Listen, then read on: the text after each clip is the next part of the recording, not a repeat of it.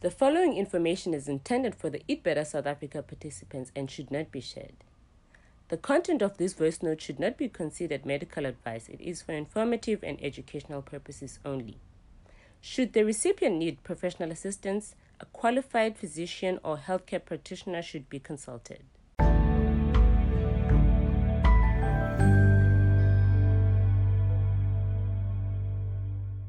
Hi, everybody, this is Dr. Hasina. Now I'm going to talk to you about how cholesterol travels around in your body. So, cholesterol is a fatty substance.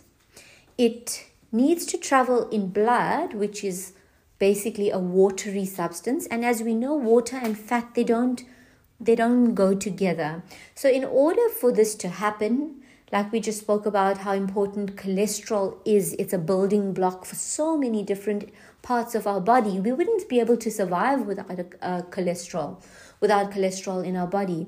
And so it's so important that there is a good um, transport system for this cholesterol. And this transport system is actually called lipoproteins.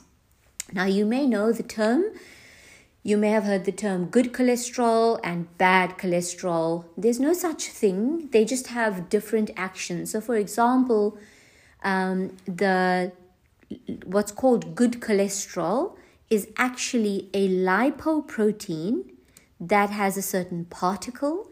Um, and this particle is actually an apolipoprotein B. You don't have to remember that. But basically, that th- that lipoprotein surrounds the cholesterol and then that cholesterol is able to travel around the body.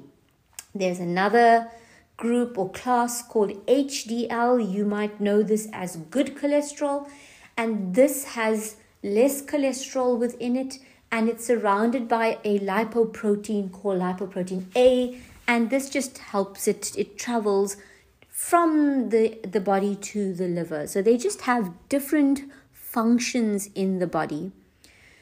Now, the reason they were called good cholesterol and bad cholesterol is because of their association. So, what would happen is that people would, so the blood test would be done, and you would find that somebody who's metabolically unwell would have a low HDL and a high LDL and a high triglycerides.